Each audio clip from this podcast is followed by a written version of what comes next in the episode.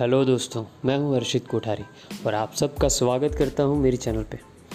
यहाँ मैं आपके सामने अपना एक शो लेकर आया हूँ, जिसका नाम है गुजराती ओटलो, जो एक कॉमेडी शो है, ठीक है? और मैं हूँ actor, writer, poet, dancer and stand comedian, बहुत कुछ है, पर है।